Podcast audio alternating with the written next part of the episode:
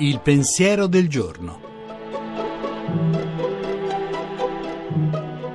In studio Luca Diotallevi, professore di sociologia dell'Università di Roma 3.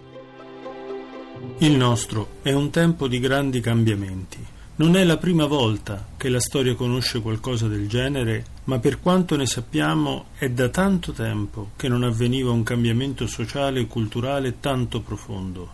Nessun aspetto della vita collettiva e individuale ne è risparmiato. Come sempre in casi di questo tipo si sa bene cosa sta finendo, ma non si sa affatto cosa verrà. Finisce il mondo in cui siamo nati e cresciuti, finisce il mondo che siamo abituati a dare per scontato, finisce un mondo cui eravamo tanto abituati da considerarlo non una costruzione umana, ma qualcosa di naturale.